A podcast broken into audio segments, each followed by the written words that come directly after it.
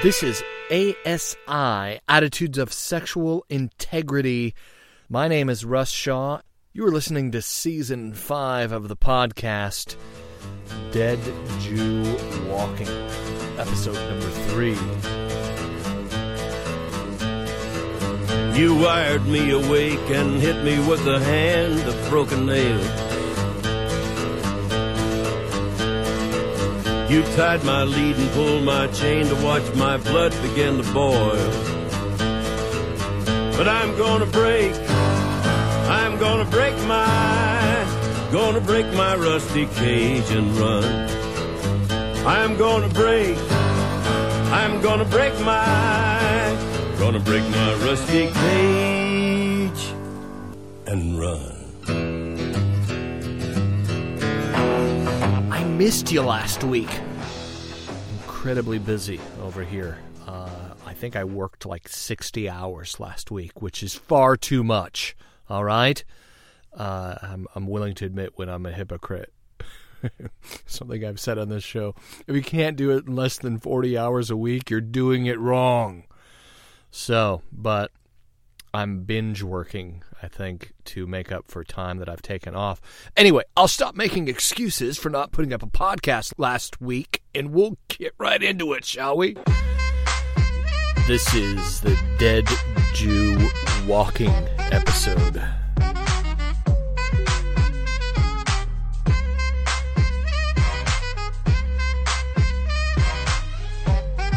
Got a treat for you today with my guest www.deadjewwalking.com is the website. But before I get to uh, Hugh, I want to talk to you again about the start point code source, right? To use those words, that is going to run throughout this season of podcast. That is G2P4E goodbye to pornography forever. Now, that's a starting point. That's like a seed, all right? If you're listening because of some kind of compulsive sexual behavior, write that down somewhere, maybe on a calendar. I'm not saying that you should carry a date. But I'm saying that making a decision is sort of like planting a seed in the ground. It is a seed of decision. It is a stake in the ground. Like I'm moving from here somewhere, but I'm going to say this. I'm, I'm going to start here and I'm going to write this code down because I believe that that will be a process to start, a jump start, a spark to change. Um, that was a big uh, spark in my life, and I want to encourage you in that. So, G2P4E, write it down take a picture of it. Send it. Send me an email. Where have you written that down somewhere? Um, Russ at asi247.org is the email address for this podcast. Encourage, um, I want to encourage you guys. I want you to also encourage others hell encourage me right? I stand in front of this microphone. Sometimes it's good to hear from from some of you listeners that this thing is actually making a difference in the lives of uh, of people who are are struggling and suffering with this as i did. Um, my compulsion got really really bad and that's part of my passion for doing this is that you're not alone. When I realized that I wasn't alone, it changed a lot of things in this unpeeling of the onion, the the uh, bulky matted hair on the dog started to started to shed and uh, again, I just want to encourage you in that. ASI247.org is the website for this podcast. Would you like to be a co-producer of the podcast? Mm-hmm. Question mark. I don't have a Patreon account for this podcast because most people who listen to this podcast listen in secret. And I understand that. This is not the podcast that you tell all your friends that you're listening to. So, yes, if you'd like to support a podcast that's not just about overcoming sexual addiction, but being honest about what's going on on the inside. If you're looking for a podcast that, yes, goes after that unwanted behavior, um, please, I'd love your support. Uh, also, on the next podcast, uh, episode four of season five, I have two of my friends. We're going to come on the podcast and we're going to talk about some 21st century thoughts and ideas on well being and this idea of the flesh, right? How some of the helpful and unhelpful ways that the church, and when I say the church, I mean men and women who are in positions of leadership, how they may have skewed the translation of this word over the centuries. Uh, so subscribe. You're not going to want to miss that. While my friends and I try and untangle some of what that means in the 21st century. Not that it's chronological snobbery, like C.S. Lewis would say, but over the years, there's been a lot of research done on the area of well being and themes of law and grace in the Bible and how that plays out in culture, especially here in the States, you know, in, in Western culture, even across the world in the last couple hundred years. That is so important. And, and these two guys are guys I've shared tears with, all right? These are intimate brothers and friends of mine. And listen, no, we're not generally big criers as men, right? But it's funny how, even with the toughest of men, we touch on subjects that are in the mind, but they cross that bridge into the heart. And usually, what happens when that emotion floods across that bridge is that it, it starts to come out of our eyes. That's what tears are, right? And real men build bridges from their minds through their hearts, and uh, real men cry, all right? That's a thing, you know. If it wasn't for me struggling with this, I don't know if I'd have the deep relationships that I have today. I think I would have continued to be totally content with my friends who were, you know, talk about the weather, talk about the Seahawks, right? Talk about things that were just on the upper deck, right?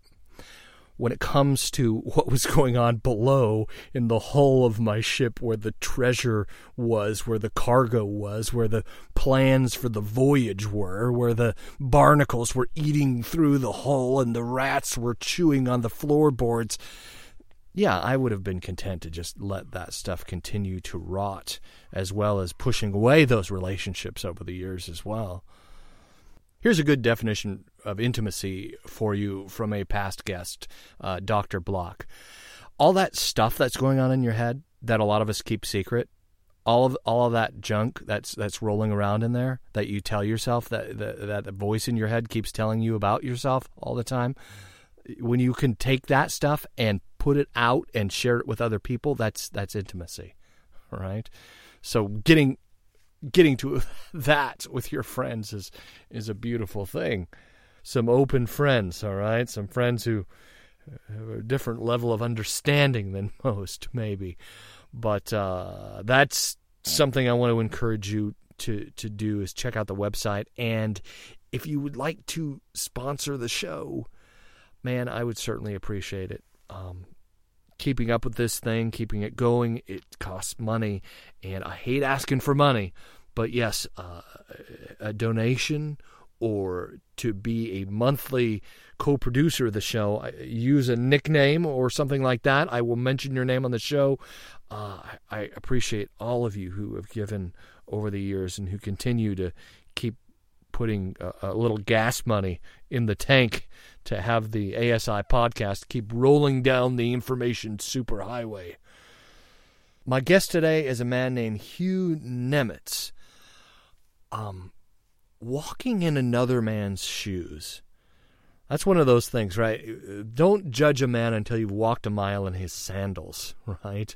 Uh, that's a very famous saying. It has to do with empathy. It has to do with getting outside ourselves a little bit and thinking on what it might be like to be in another person's shoes. And for a moment, imagine being a Jewish man in Tennessee. Um, imagine struggling with substance abuse, uh, compulsive sexual behavior, being an atheist, but having the the blood uh, understanding of the Jewish heritage, and what it would be like to have an encounter that is very ex- experiencing faith, experiencing the divine. It's something I talk about on this podcast. Whether you're a believer or not, um, whether you're struggling with your faith, whether you're an atheist, I'm, I'm glad you're listening. I have a treat for you in my next guest, just on the other side of, this bumper here. That's another uh, thing I want to bring up. ASI247.org. If you go to the classic page, the old vintage 10 year old website for this podcast and you click on the music tab, there is past music. There's a Spotify playlist. All the bumper music I play on this show, I try to have it listed so you can actually buy. There's even links to like the vinyl, stuff like that. This season of shows does not have a music page yet because I'm looking for, again, a co producer. I'm looking for someone to help me financially in, in putting forth the time to uh, make that page available uh, because it helps, right? It, it, helps with the music. It's cool to have a soundtrack to what's going on in your heart, mind, your life, this period of time, this season, so to speak. Uh, so yes, that's another thing. If there, if you've noticed that there is no season five, list of music, uh, bumper music, that's because I, am looking for a co producer to help me with that. So, again, ASI247.org. And yeah, I'll stick your handle or nickname right there on that page as a contributor. Also, I'm looking at doing the background of that page with, I don't know, sidewalk chalk or whatever you choose to write down the code G2P4E. Goodbye to porn forever. All right? That's that start code, source code. Write it down, put it somewhere, remind yourself. And I'd love it if you could send anonymously a photograph of where you've reminded yourself, where you wrote that code down uh, just email it to me, russ at asi247.org, or there's a Facebook page for this uh, here podcast, and I have a Twitter feed. So all of that is on asi247.org.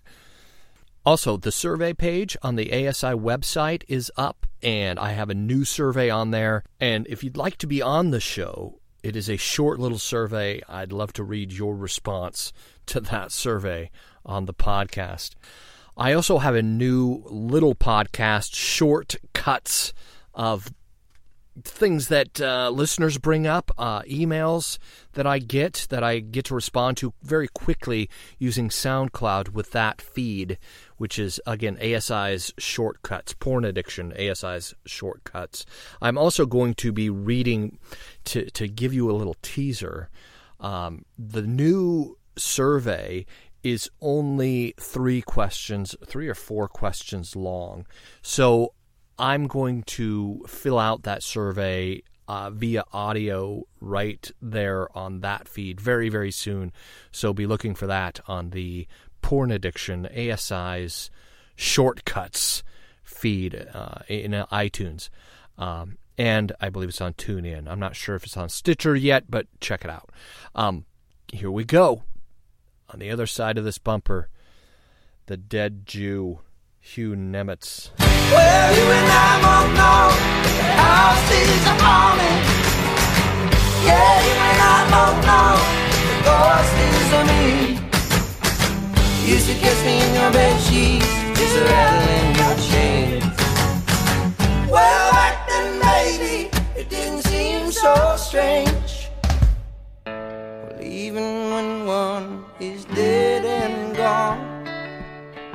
It still takes two to make a house of home. Welcome, Hugh Nemitz, to the ASI podcast, uh, all the way from Jerusalem, Israel. Good morning. This has got to be the longest distance uh, podcast interview I've ever done. I, it is ten o'clock in Seattle, Washington, and you are you are just waking up over there, right? Yeah, it's eight o'clock. Yeah, we're we're a, an hour from the uh, late night talk show guys coming on. so, Hugh, uh, give me a, uh, uh, a little glimpse into what it's like uh, in your day to day life um, over there in in Jerusalem. What's what's a what's an average day like for you?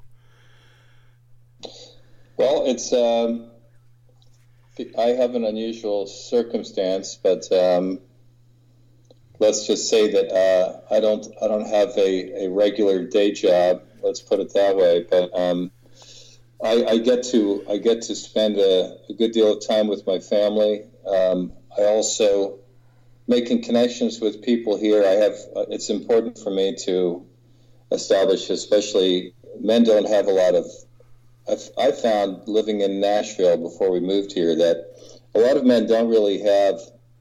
Um, they know a lot of people, but they don't really have a lot of friends. They don't have a lot of uh, people that are they're accountable to that they can really talk their hearts to.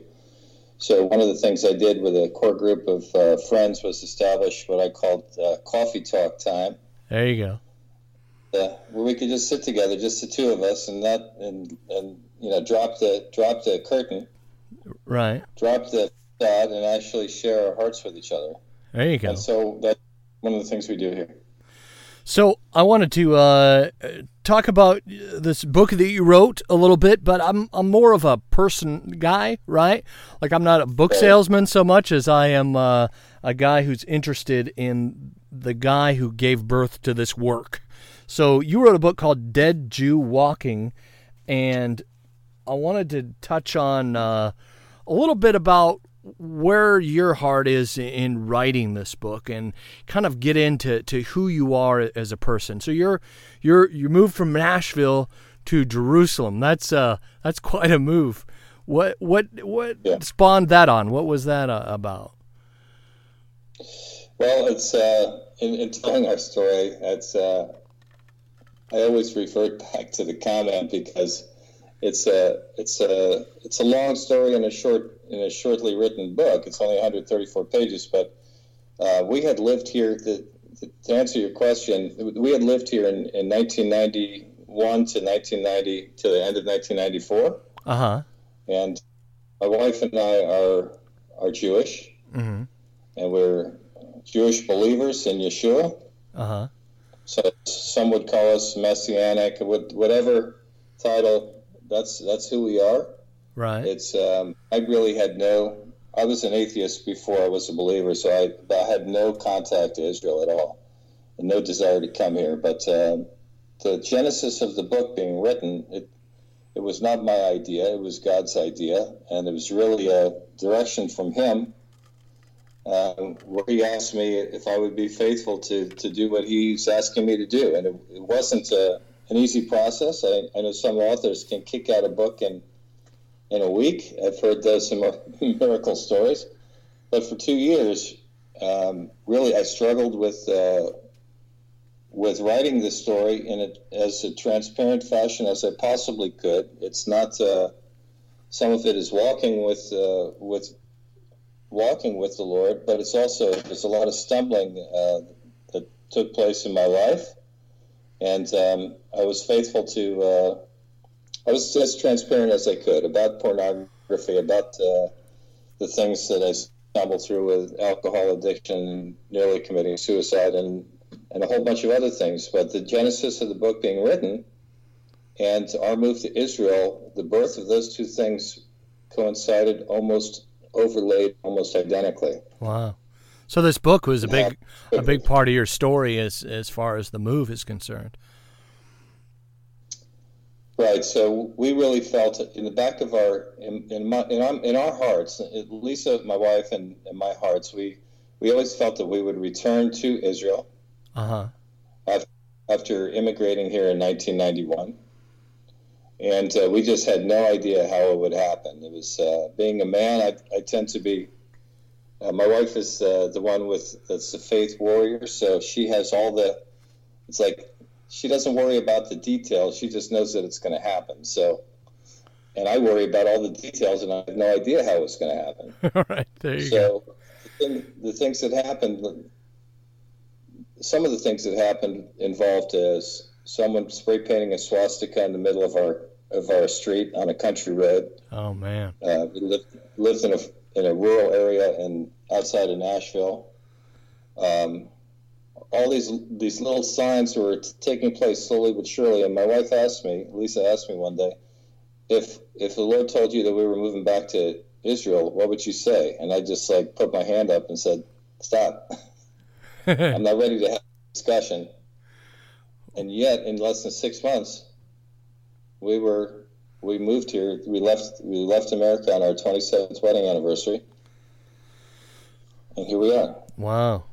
Um, you mentioned that through the process of writing the book and through the process of the pain that entails uh, addictive compulsive behavior um, birthed out this work i want you to take me and, and the asi listeners hugh to that to that place where some maybe call it rock bottom um, i would call it a turning point where you change direction in your life um, this is getting into a little public nudity on a uh, on a spiritual heart level, so to speak. But uh, if you could take the the ASI listeners to that place where it felt super dark, and it was either like you said, you know, and I've been to that place too. It's it's suicide, or my life's going to change from here. Um, c- could you could you walk us to in through that place? Yes. So um, this is a. Let me take you back to 2000 the time period 2008 to 2010, but a, a, few things happened that really pushed me to the bottom of that abyss. Um, we had a failed business that uh, ended up with us being sued for almost a quarter of a million dollars. Mm. We, I was involved with. Uh, I had cracked the door open to pornography again after many years of being clean. Mm. I was closet drinking. I did not tell my wife; she had no idea that what I was doing to, to cover the pain. At the same time, my prayer life had all but disappeared. And um, and then one of the things that happened was the, the last straw really was uh, two months in May of 2010. I found myself in a parking lot with my with my favorite uh, pistol in my in my hands, and uh, with a round in the chamber. And uh, I was sitting in a, in a, mall, a darkened mall parking lot, and um, the voice that I was hearing was the voice of the devil telling me that how worthless I was, mm. and um, what a screw up I was, and all of these. And the only thing that he was encouraging me to do was put the gun to my temple of my head and pull the trigger. Oh. And uh, obviously, I didn't do that, but uh, I sat there for quite a while in contemplation of killing myself. And I didn't come home and tell my wife. This is this is May of 2010. In July July 19th, I'm a date person, so I always remember crucial dates in my life. Right. Uh, July 2010, um, July 19th, I was on my way home, and the turning point was um, I had was not listening to Christian worship music at all. I was I was strictly rock and roll and classic vinyl and country and everything else, but but I downloaded a song by Casting Crowns that day called "If We Ever Needed If We Ever Needed You," mm-hmm. and I don't know why I was so compelled to to um, download that to my iTunes, but I I would live 32 miles from my job, and on the way home, no sooner did I get in the car and I put it on my put my ear earplugs in and uh, earbuds in and turned it on, and got on the highway and um, that God used the lyrics of the song to just cut me. Right. Get right. So deeply. Mm. So I cried all the way home mm. and asked for his repentance, and I could hear him. He was gently talking to me, saying, You know, I said I was his son and that it was time to come home. And um, by the time it took me an hour and a half to drive 40 minutes, my normal 40 minute drive, I was just creeping along the side of the road trying to keep the car in the lane. And the cars were, the traffic's whizzing past me.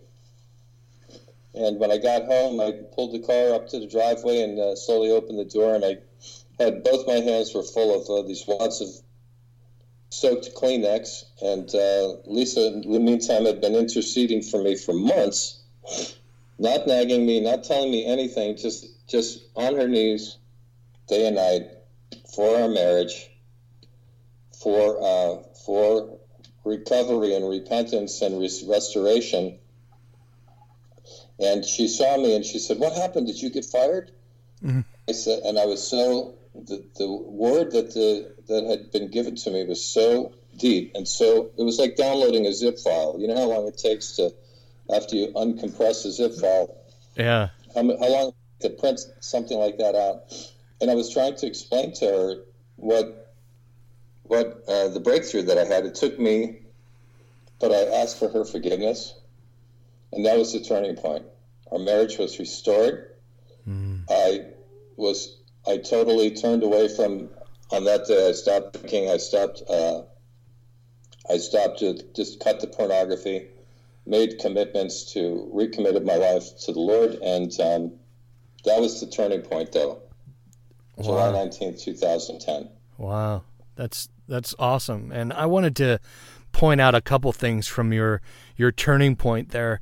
Um, two things that that I that really resonated with me in my story um, is is that voice of shame and and the way that the, mm-hmm. the devil in your head just tries to get you to go into that dark place and it's always to devalue you the, the the voice in your head that is devaluing you to the point where you feel just worthless like the world would be better without mm-hmm. you i've been there too that is that is the voice of, of satan and it is the voice of it's a sick voice of survival mode. Like I've, I, I, I remember being in a pastor's office and saying, "Well, how could I? How could you say that I love myself?" He was reading me that scripture that a man who, you know, a man who loves his own flesh loves his wife, and I'm like, I don't like myself. Like, why would I? I don't understand. And he said, Well, he says even that that to get to the level of suicide, there's a certain kind of self love involved where you're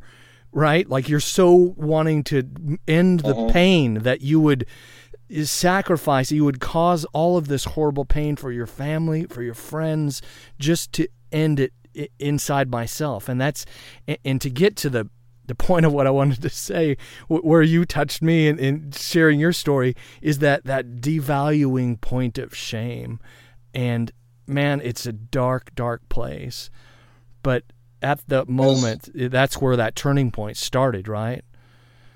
Yeah, looking back, Russ, I mean, it's it was it was very. I wasn't thinking about um, my family. Everything that the that uh, the enemy of my soul was telling me had to do with me. It didn't mm-hmm. have anything to do with uh, with my family. It was all about it was all about me, and right. uh, except for the fact that he said hey, you have these big fat life insurance policies. Your mm.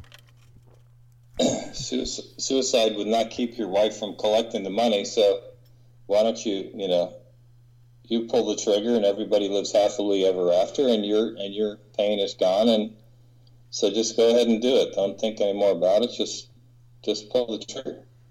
Right. But uh, you know, all this time too, everybody, people used to refer to us as the perfect couple. Mm uh, the lawn was perfectly manicured. Everything was in order in the house. But because of uh, my wife was uh, the only light in that house. It was a it was a dark place in those days. Um, I we had recently and we had moved in the last couple of years from South Florida, and I, I hated. I felt like every decision that I had made was the wrong one, mm-hmm. and um, I was going through, obviously, going through a tremendous crisis. Uh, and at that time, it was, I hated everything. But um, as I mentioned in the book, the thing that I hated the most was myself. You mentioned a chapter, chapter eight, uh, midlife madness. Was that about this time that you were you were talking about? Because a lot of guys, especially you know guys in their forties, even as young as thirty, I think I did a midlife crisis around my mid thirties. Um, there there's something to that, right? That that feeling that life is passing us by, that you know, the existential kind of what's the point? Yeah, it's uh, I measured. I it, I think it's uh, one of the one of the things uh, mistakes that I think people can make, not just men but anybody, is measuring yourself by somebody else. God didn't make you somebody else. That's right. He made you you.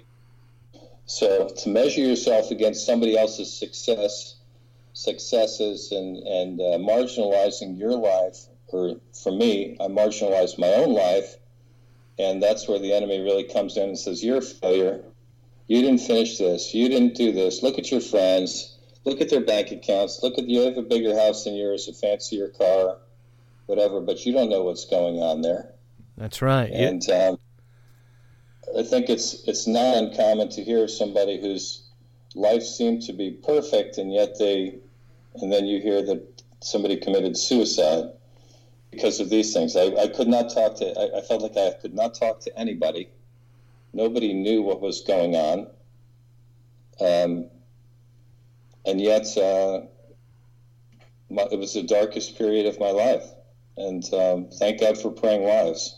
Yeah, and thank God for long night drives with uh, downloading a different kind of music, maybe right, a a message that impacted your soul and and got under the skin, so to speak, right?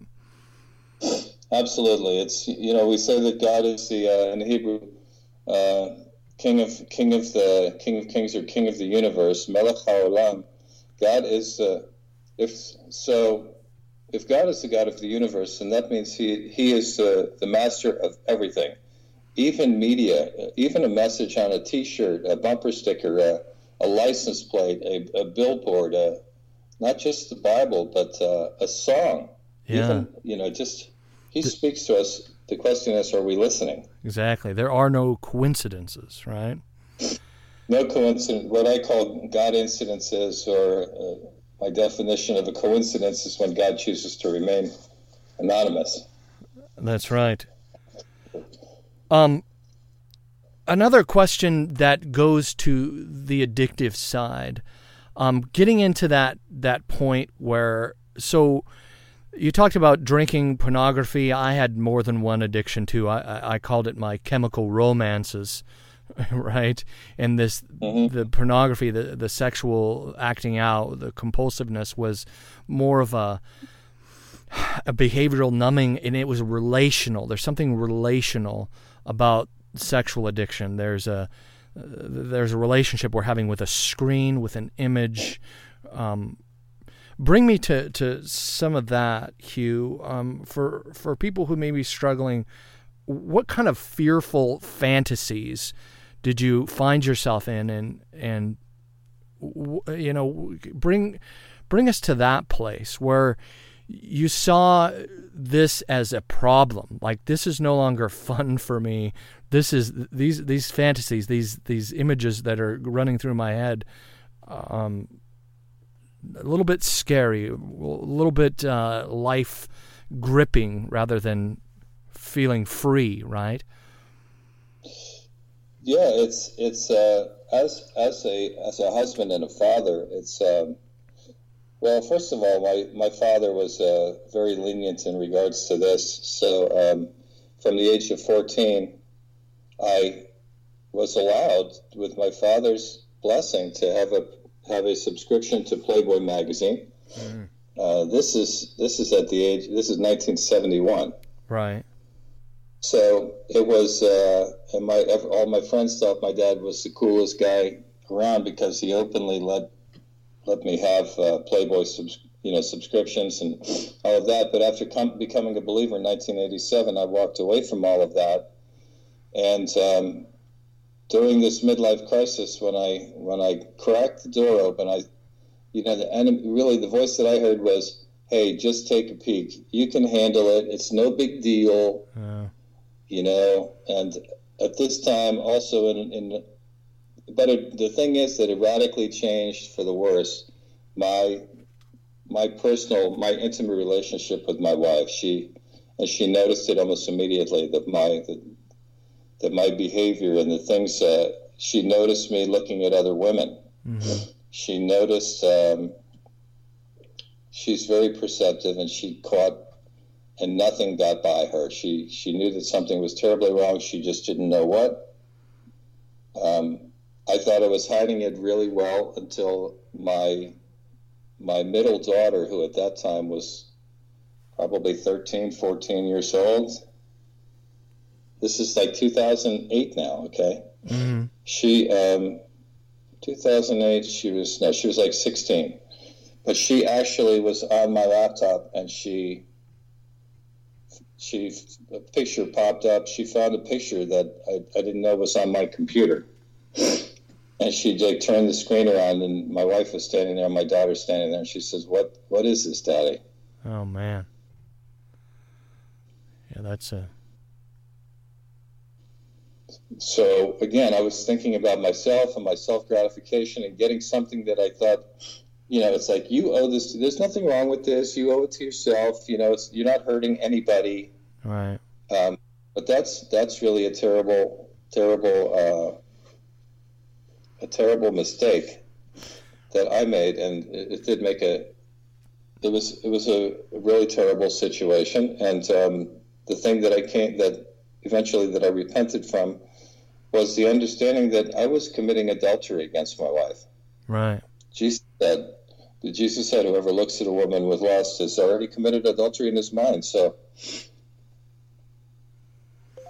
it was a very hard thing to deal with. Yes, and that's that, I feel you when when you say you know it's adultery. That's true. Um, we get to these points where we're repressing a lot of this sexual tension, and it comes out in areas, and, and a lot of it's relational. And yeah, our wives sense it. It's um, a friend of mine ha- had a friend who says, "Well, you know, I believe in Jesus. I believe I'm saved, but I use pornography because I just have a way higher." uh, sexual appetite than she does, and you know we've come to this agreement, and and he believes that that's true, but at the same time there's this energy, there's this erosion going on that we don't realize that you're not connecting. There's a there's a spiritual connection. That's something that happens sexually. It's a, it's a kind of a it's a dance and it's a it's a feast at the same time. And when it happens on a spiritual level, it's it's that connection. It's that you know. I use the analogy of breakup sex or you know makeup sex, right? You get an argument, you mm-hmm. have a conflict, you resolve the conflict, and you come together, and that's always usually really good sexual experience. But if we're using when we're using pornography, those that's just one tiny example, but those kinds of connections aren't happening. There, we're like we're flooding ourselves out. This is the cause of erectile dysfunction. I mean, there's science on this that guys with erectile dysfunction, the reason you may be a three minute warrior is because gratifying yourself only takes three minutes. And it's just a mm. constant, ongoing, um, repetitive cycle. And mm-hmm. we're not having to please anyone else but ourselves. And that's I mean, becoming a man in, in this day and age is so much more difficult.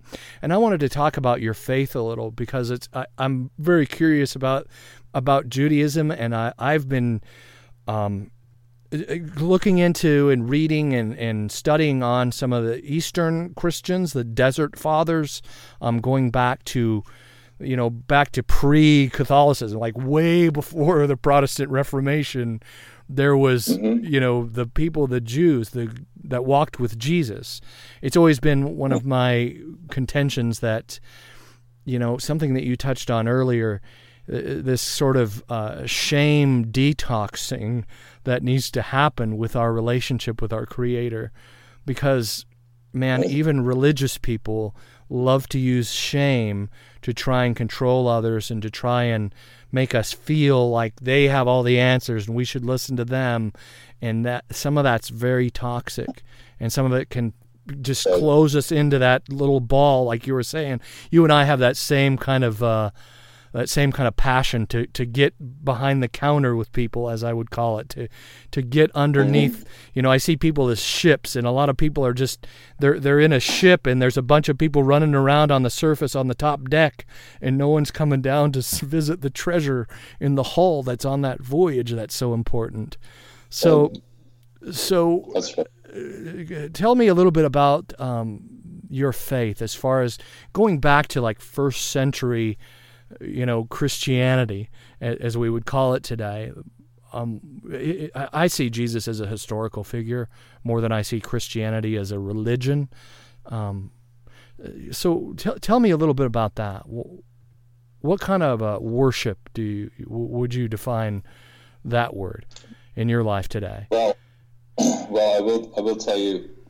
I will tell you, and I don't consider myself a theologian by any stretch, but I will tell you that uh, being an atheist until I was almost 30 years old, mm-hmm. and totally discounting religion in general and Christianity, my my Judaism was traditional. It was tradition. Mm-hmm. It, was, it was. I grew up in a secular family. It's uh, my father having gone through uh, persecution in Russia as a young man, and then coming to America and being in the United States Navy and, and knowing all about living through the, the time period of the Holocaust as as an American, you know, an immigrant from Russia at that time.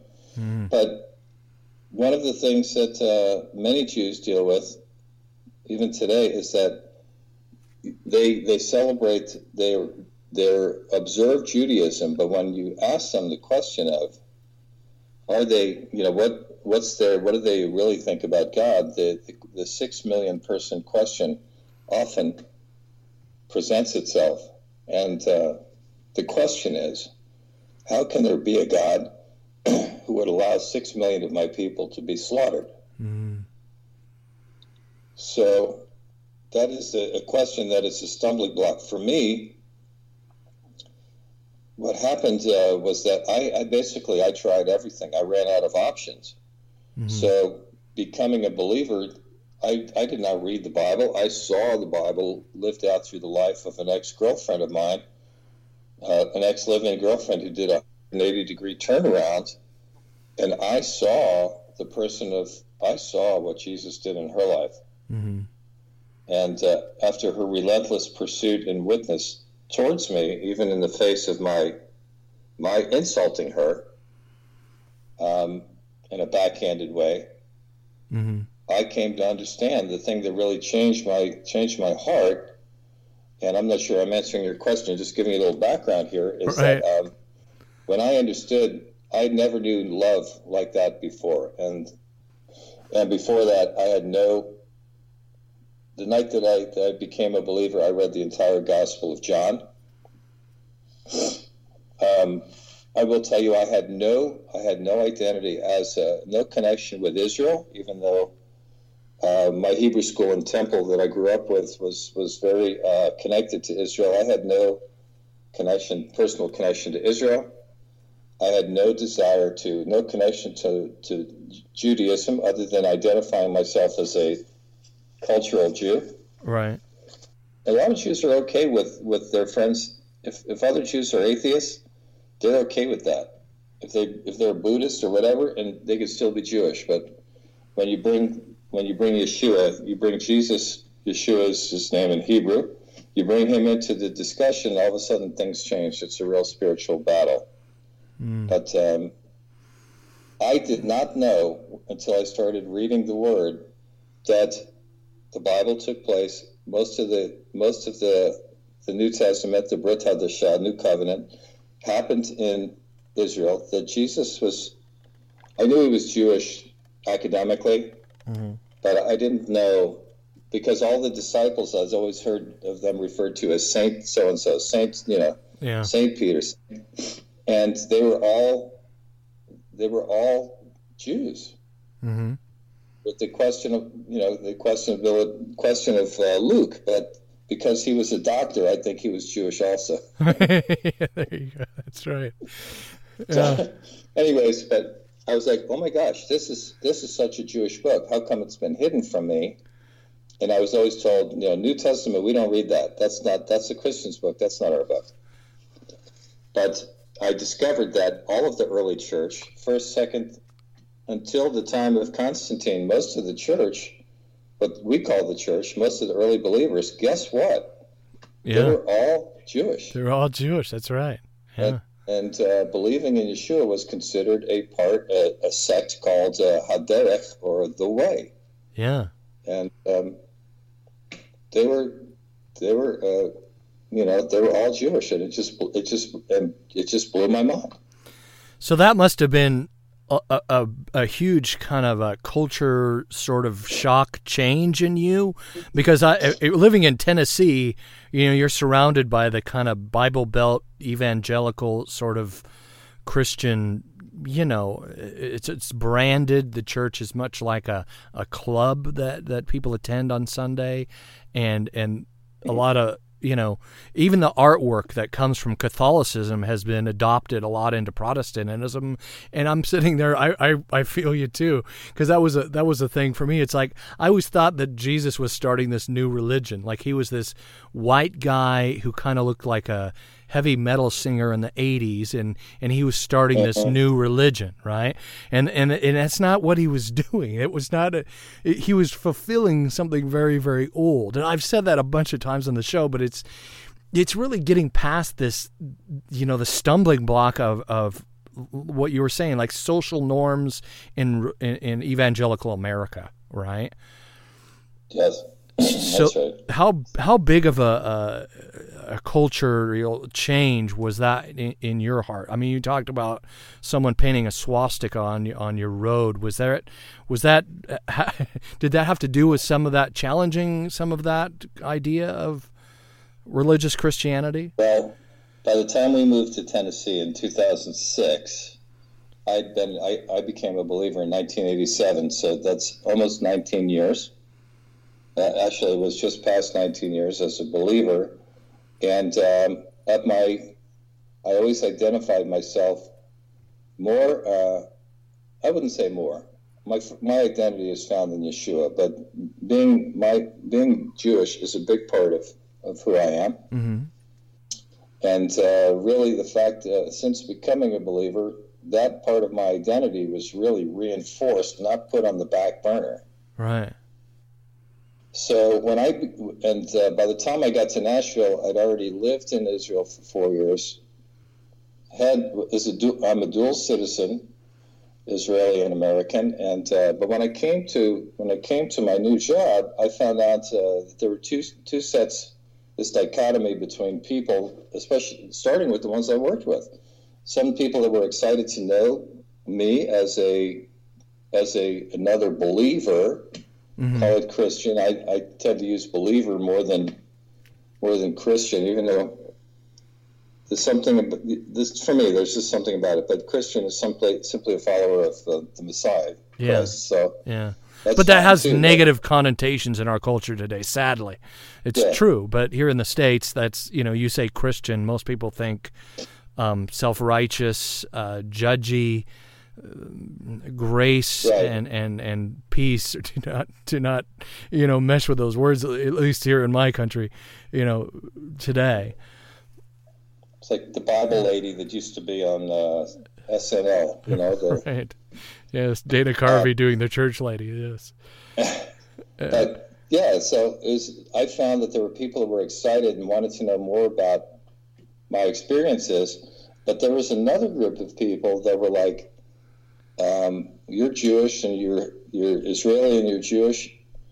Uh, I actually had a guy take me aside that I worked with, and he said to me, "If I were you, I'd keep that to yourself."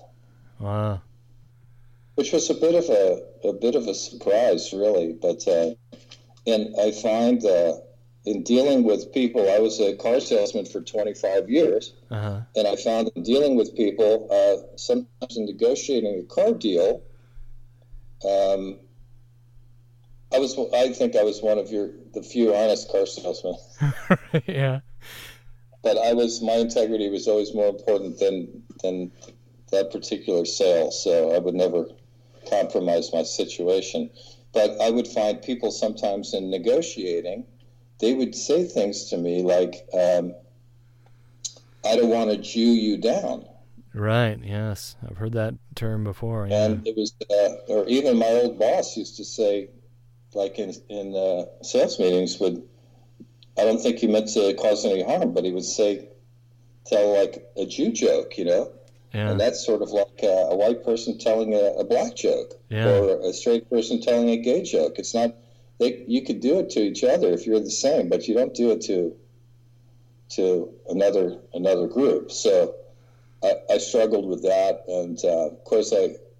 I, wor- I worked. Uh, I moved through. I moved through that in forgiveness, and never really confronted him. But, but it was a big shock, even on our. I didn't know that anybody in our community, on our street, because you had these high acreage properties, and uh, country setting, and to be walking on the street, and it was actually our youngest daughter that noticed this swastika. It wasn't hard. It was. It was hard not to miss. Um, it was hard to miss because it was about a yard across in the middle of the road, about about a hundred yards down the street from us, and um, that was a bit of a a bit of a surprise, you know. Yeah, yeah, that's unpleasant surprise. Yeah, that's just downright racism, you know, and it's it's still. But we do.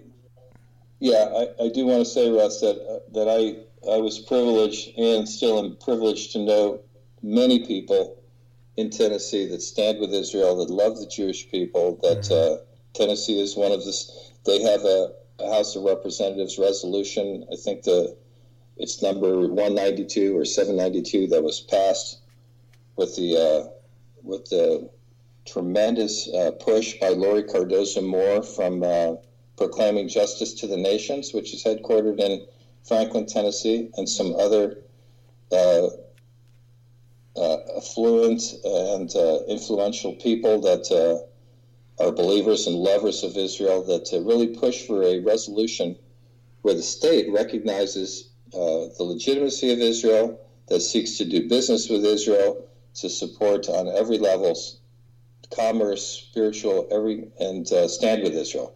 Right. So Israel, uh, Tennessee was one of the few states to, one of the first states to actually implement that, and uh, I'm proud to say that uh, that was a state that, that we that we lived in as well. Yeah, that's that's awesome, and people need to re- realize that we're all we're all just the same, getting through this life, and and yeah, we start to break down people groups and call one more negative than the other. I remember I've been in sales too. I was in sales for 25, 30 years. And I mm-hmm. remember mm-hmm. I remember a young guy using that term, you know, Jewing someone down. And I had to pull him aside and say, "Hey man, you know that's not okay, right? Like I said, that's a derogatory term." And I, and he, I laughed because he he I saw his eyes widen up like, "Oh my god, what did I say?" Like he didn't it's it's so sad that in culture those words are used so much that he's just like, ah, oh, you know, really, you know, he, he didn't know that that was a. It, it's just thrown around like it's nothing, and it is something. Like you wouldn't say that about a black person today. You know, I mean, it's so yeah. I, I, I get you. It's it's something we need to be aware of and and value our fellow neighbors. Um, whatever color they are, whatever race they are, whatever religion or sexual orientation. Yes, I'll say it. evangelical crowd, you know, we, we're supposed to love people. Jesus taught that, you know, that's part of the big idea of the Bible that a lot of us tend to miss. That's right.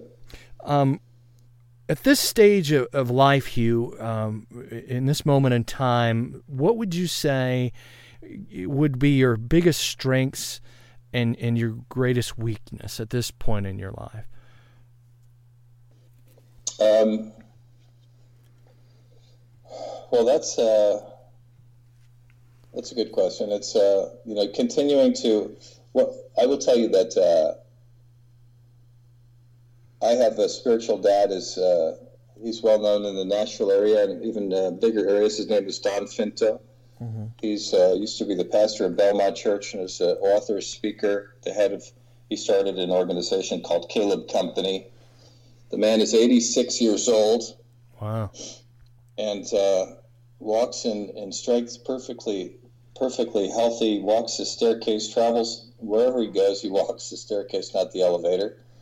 Um, he travels the world, bringing uh, very Caleb companies are pro-Israel uh, ministry teaching believers about about uh, their connection to Israel. Mm-hmm. and what the Bible has to say. And uh, one of the things that he said, he's been asked numerous times. He's been a believer since uh, he's a teenager, and he's he gets asked, "How do you finish the race with such strength?" And he said, "Well, it's it's it's nothing fancy. It's very simple. I keep my eyes fixed on Jesus, then I take a step." Mm. So I uh, that really resonated with me. So for me, every day that I live, I desire to keep my eyes fixed on Jesus, fixed on Yeshua, and take a step forward. Look for those divine. One of the things Lisa and I pray for daily is divine appointments. Mm-hmm. That uh, we believe that uh, we're surrounded, that everybody is surrounded with divine appointments. It's just a question of what are you looking at? Are you looking for those divine appointments? Are you looking in the mirror? Or are you looking at the ground because you're having a bad day instead of looking up? Mm-hmm. So, um, my greatest strengths would really be uh, not in myself, really, uh, in the Lord. And uh, I recognize that the word says that uh, when we are weak, that, that He's at His strongest. So, really, I, I confess even to you that I'm I'm a weak guy, just uh, wanting to do God's will and keeping my eyes fixed on Him as much as possible. Work on my prayer life on a on a daily basis because that can get away from us. Um, and I would say also that that is also one of my greatest struggles is to to have a consistent prayer life because time can get away from you, Mm-hmm. can get away from me with the list of to-dos, the things that we feel that are necessary, and somehow my time with him gets pushed to the back burner. Yeah. So that's my prayer life can either be one of my greatest strengths or my greatest weaknesses, depending on me and how seriously and how I prioritize my my day. Yeah. I've noticed that in my own relationship with God is that it's sort of like my relationship with my mom or my dad. It's it's one of those things relationships are so incredibly important and our relationship with our creator is is, is very much like that. Um, it was being conscious of spending the time and taking the time to, to be still and to just be with him um, to pray and and think on and, and meditate breathe be conscious about our own our own lives our own bodies what's what God has to say to us. I love that you said that about about following Jesus right because that's always the good Christian answer, right? Well, I follow Jesus. That's my strength, you know? But what you said about being conscious in that. So there's something to following, there's something to saying those words, but there's something to also being conscious of the grace that we're given every day and walking in that and being aware of people around us. Like you're saying, it's, you know, there, there are no coincidences. It's, it's, it's so easy to get so afraid and stressed out about our current situation to, that we miss, you know, opportunities to, to love other people, to speak life and truth, and and uh, I appreciate that, man. Um, you know, Russ, one of the things that uh, the Lord has showed me over and over again, and I don't know if you're familiar with. There's a devotional called "Jesus Calling" by Sarah Young. No, I'm not familiar with that one it's it's a it's a little devotional. It's uh, it's really. I suggest it for anybody who's looking for a good devotional where it's a three minute word, but it really speaks like from the heart of the the Father. That's great. That was my next question: is yeah. name a great book that's touched your heart and helped you. So that's that's good. What was the name of the book again? Jesus Jesus Calling. Okay. By Sarah Young. But one of the things that the, the, the theme that constantly it's about the book is all about practicing practicing the presence of the Lord mm. and um, the reminder that uh, how often do we really have a conscious uh, intentionality of realizing that um, the Lord said that He would never leave us or forsake us, mm-hmm. and that He would always be with us.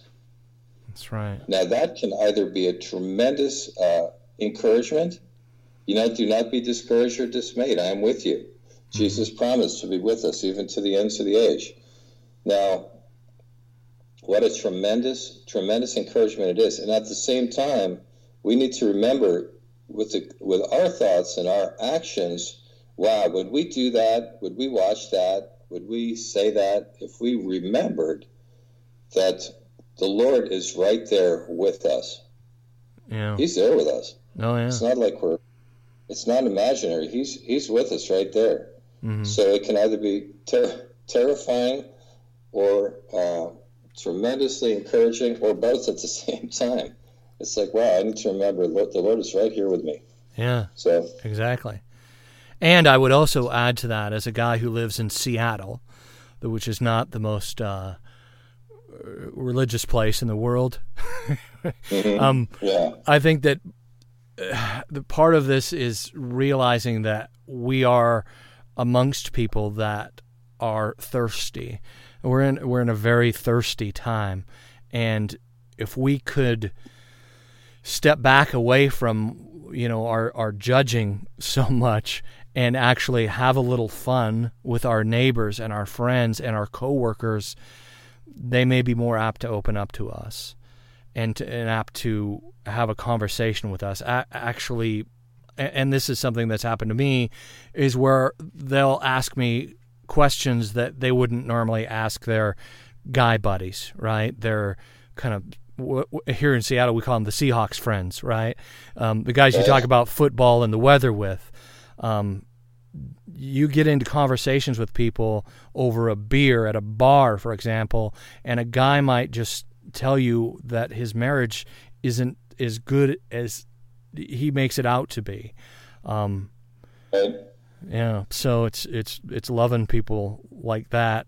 You know, and also the question is, I mean, look around, ask your friends, how many of your neighbors do you know? Yeah, that's true. I mean, with very few exceptions, I- can count on one hand the number of people that, number of friends of mine that I know who actually know their neighbors, not just their names, but know their situation, have actually gone to them and, and encourage, you know, and, and just introduced themselves. Yeah, And if, in many cases, known, known these people, known that these people lived there for years. yeah, Um, but one of the things that we do is wherever we are, um, whether we're shopping at a gas station, a car wash, or, or I always make it a point, uh, a- waiter or waitress, what is your, what's your name? Because more often than not, these people are used to being treated just like they're just a service person, and the people that they're waiting on don't really care to know who they are or what they are. But um, I always make it a point and um, to ask them what their name is and tell them it's nice to meet you. You know, Yeah. it's nice to meet you. yeah. Make eye I'm glad to contact, and you. yeah, me And too. And I I fail at that. change. Yeah, yeah, You and know, I we, we are supposed to be witnesses. You know, we're supposed to. I'm supposed to be a witness. yeah, salt and light.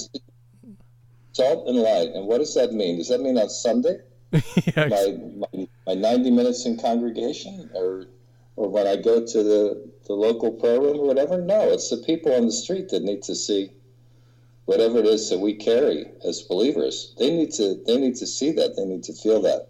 And that's that's whether I'm in Jerusalem or whether I'm in Tennessee. That's that's one of the things that that I feel charged to do is to is to carry that the same way it was carried to me. yeah. And I would And say that that is absolutely one of the things that more Christians that struggle with porn um, or spiritual people, whatever you want to call yourself. Um, so many people spend so much time trying to bounce their eyes, trying to not look at that material, trying to keep the disciplines right going, and and some of the stuff that you're saying, like when you start to be in tune, when you start to be present in this world amongst hurting other people around you, you watch how that stuff just starts to shed like hair off a dog, right? I, I used to scoff at that back in the day, but it is so true that, you know, there is a kind of anxiety around trying to keep our behaviors all in order and in line, and we just get stressed out about it and then relapse because we're so focused on ourselves, right, Hugh? That, that's right. That's right. It's uh, you know, what? and there was a time after I went through my midlife crisis and was uh, what I call a secret agent Christian. Yeah. like nobody knows that you are one. Yeah. Right. Yeah. Because nothing that you're doing or saying that would indicate that you're any different than they are. Right.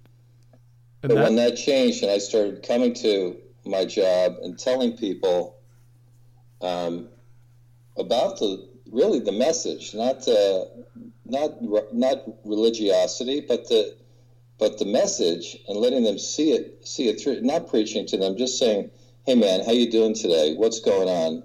I'm praying for your situation. I'm praying for. I'm sorry. I'm sorry for what you're going through, and I'm um, praying with you. Is do you need anything?" And uh, I used to come home from my job and and I tell my wife, I tell Lisa, you know, it's like I don't think anybody's listening. Yeah but they are. The thing is that um, the thing I want to tell people is that people are watching you. They are listening to you. Yeah. They may not show it at the time, but uh, when I was, I'm coming up on my fourth anniversary for nearly uh, near-death experience and spending a month in the hospital, and uh, I found that um, those people at my job, when I was able to to go back to my workplace uh, with my wife and, and daughter and uh, visit and just say hello to people, that they would tell my wife things that I didn't even know that had made an impact. Wow. They would, yeah, they would say things like, you know, Hugh, when I was going through this, Hugh was there. When I was going through that, you know, whatever it was, and telling these anecdotes about things that I had no idea had impacted their life, but it did. So that was really um, that was really a tremendous reinforcement. They were they were encouraging me just uh, because you wonder, hey, is anybody out there? Is anybody actually listening? Um, but we carry a message one way or another. Um, Eric, uh, you know who Eric Liddell was, the Chariots of Fire? Yeah, yeah. So, one of the things, one of his quotes, uh, I think it was his quotes, anyways, uh, was that he said, We're all missionaries. The question is, are we are we drawing people to Yeshua or are we driving them away from him? Yeah, it's true. So, regardless of what you do for that creates a paycheck or what you do in avocation, vocation, and whether we realize it or not, we're all missionaries one way or another. Yeah. So that also figures into back to the question of what's your greatest strength or weaknesses and who and, and who I am or who I try to be. Yeah. I'm not always as successful as I'd like because because I'm a, I'm just a human being. But these are the things that drive me. Right. That's that's good. And wrapping up before I, I let you go, the, the book is called uh, Dead Jew Walking A Jewish Man's Journey from Death to Life. Um, I love that title. I love uh, death to life stories, Hugh. You mentioned having a near death experience uh, rather recently. Um, talk about that a little bit, and then give us uh, maybe the person who's in the that dark place in their in their addiction, where they're just totally frustrated. They've relapsed six hundred thousand times. They're they're very sick of being controlled by this. Um, give us that give us that uh, death to life uh, one p if you had just a few minutes a, a, a, few a little time of presence to, to speak some life into to that person's situation um, what will you say? And and uh, then we'll, we'll end our time here. Okay well we're coming up on our fourth my fourth anniversary july 29th another july date.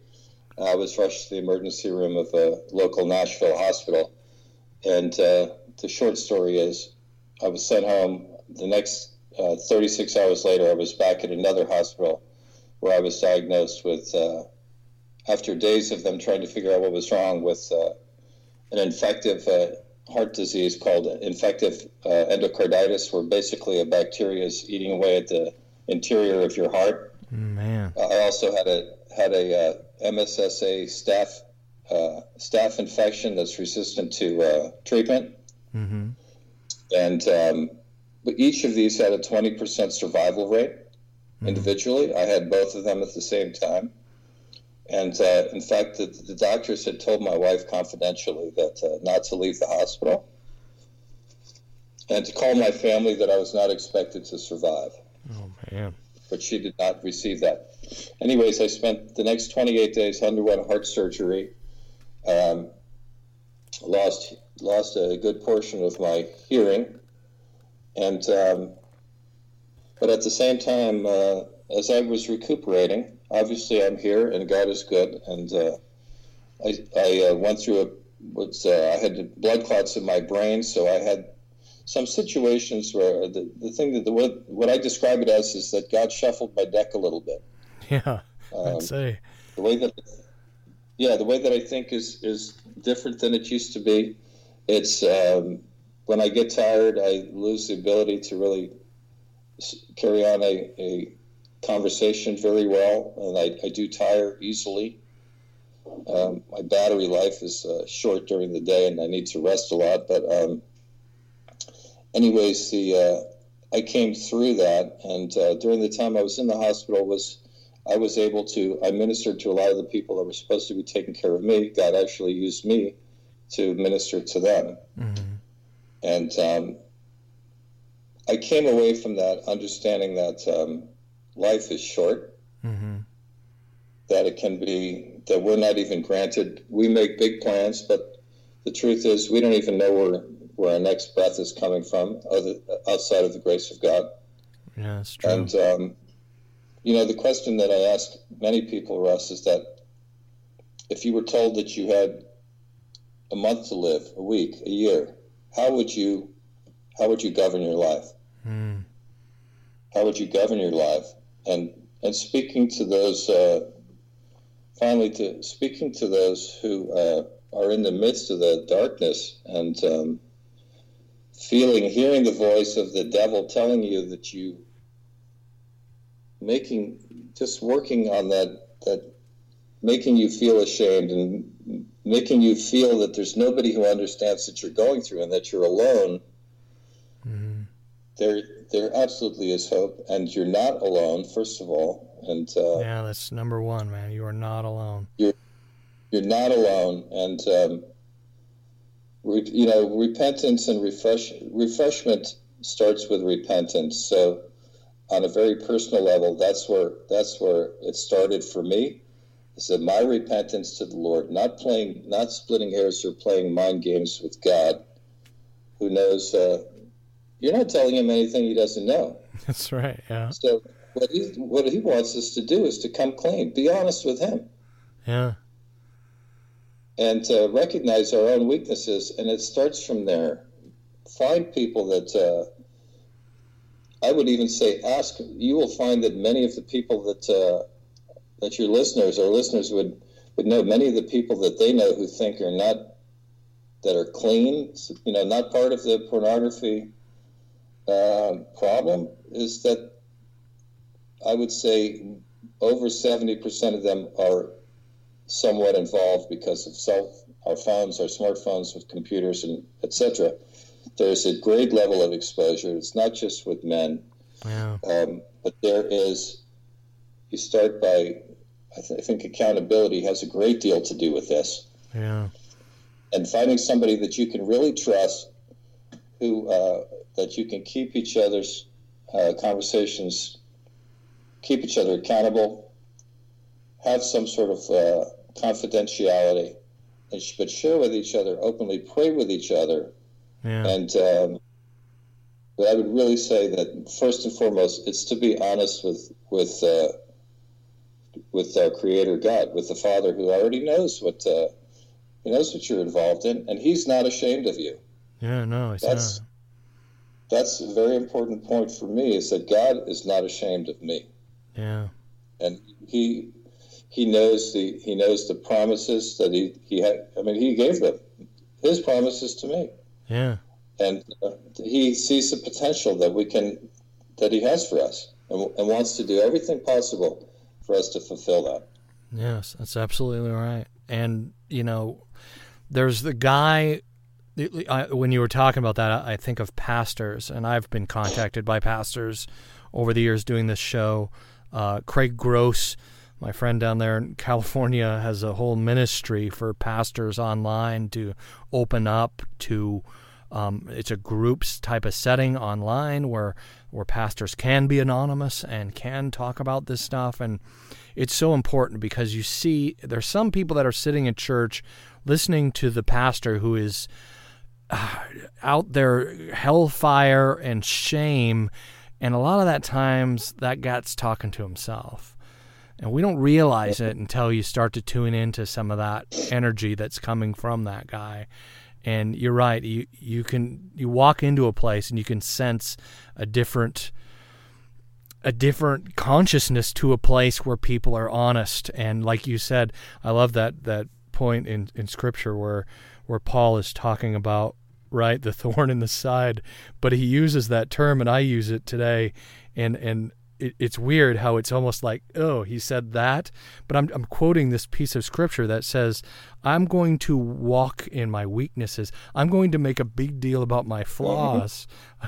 that's that's almost that's countercultural a lot of times, but I think it's also being salt and light with people when we can be honest about our flaws and our weaknesses.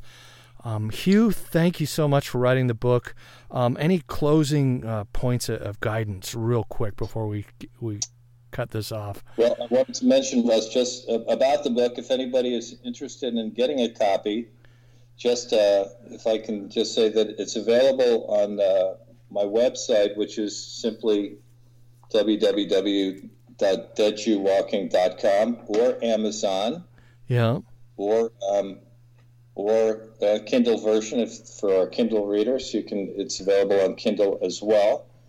And uh, I will say that uh, that everyone who reads it, I'm warning the audience. Once you once you open it up, you won't be able to put it down. Yeah, there you go it is your story, uh, man. It's a, it's a story, and it's it's your story. It's a great story, and it's not the the usual Christiany kind of message. It it almost comes no. with a little intimidation for the title, and I love that about you, man.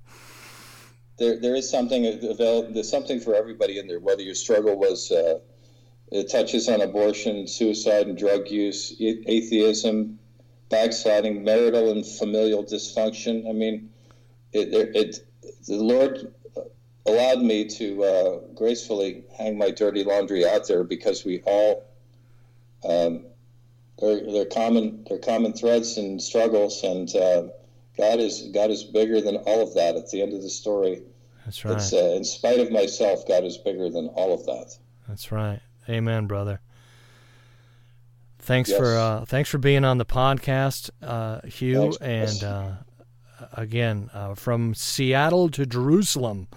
This is Russ Shaw and Hugh signing out. Bye. Um, there goes Hugh Nemitz. Man, I love guys like that. The book is Dead Jew Walking A Jewish Man's Journey from Death to Life. His website is, again, www.deadjewwalking.com. I'm going to lead out with that song that Hugh had the encounter with in his Dark Night of the Soul. Love you guys. I mean that for real. Till next time, bye. Hear our cry, Lord, we pray. Our faces down, our hands are raised. You called us out we turned away, we've turned